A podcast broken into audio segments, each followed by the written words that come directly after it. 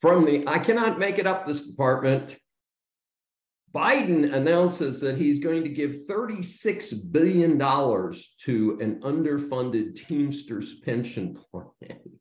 Now, this illegal move got my attention. And of course, in addition, the same week, they come out with what must be the worst deal for a prisoner swap in the history of America. This is Dr. David D. Schein for the special episode of Saving America. Welcome.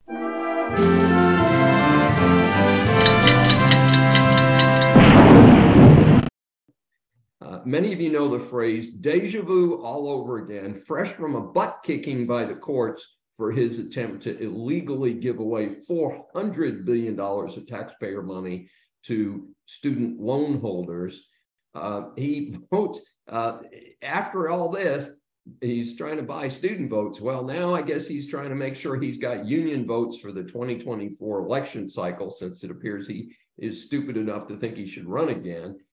And he's it, to trying to give away $36 billion to the Teamsters Union. I hope this illegal move will be blocked in the courts as his illegal student uh, loan giveaway was also blocked.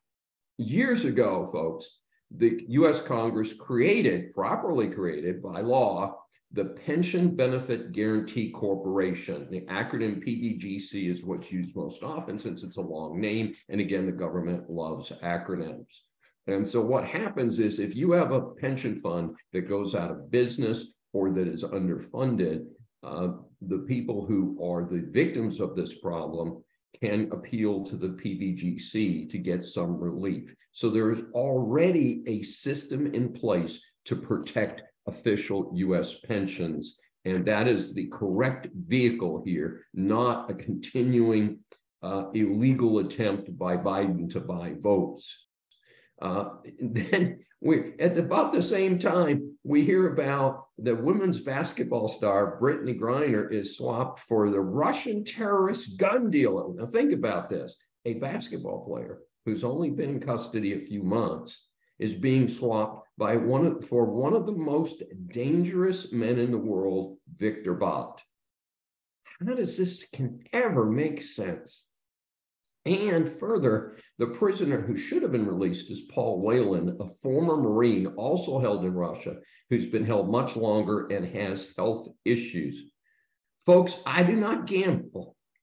But if I ever want to play poker, I want to play it with the clowns in the Biden administration. This has got to be an easy take there, an easy mark, as they say. Now, let me be clear. I do not object to Griner, even though she has made many anti-American statements. I don't know why. She's doing well. She's well liked in the public, and uh, she still makes anti-American statements. But in any event, that's not the deal. She's an American. We should bring her home. But Whelan should have been on the plane first. That is basic logic. Uh, so basically, what the Biden administration has done is they've traded a pawn in Brittney Griner and given up a king.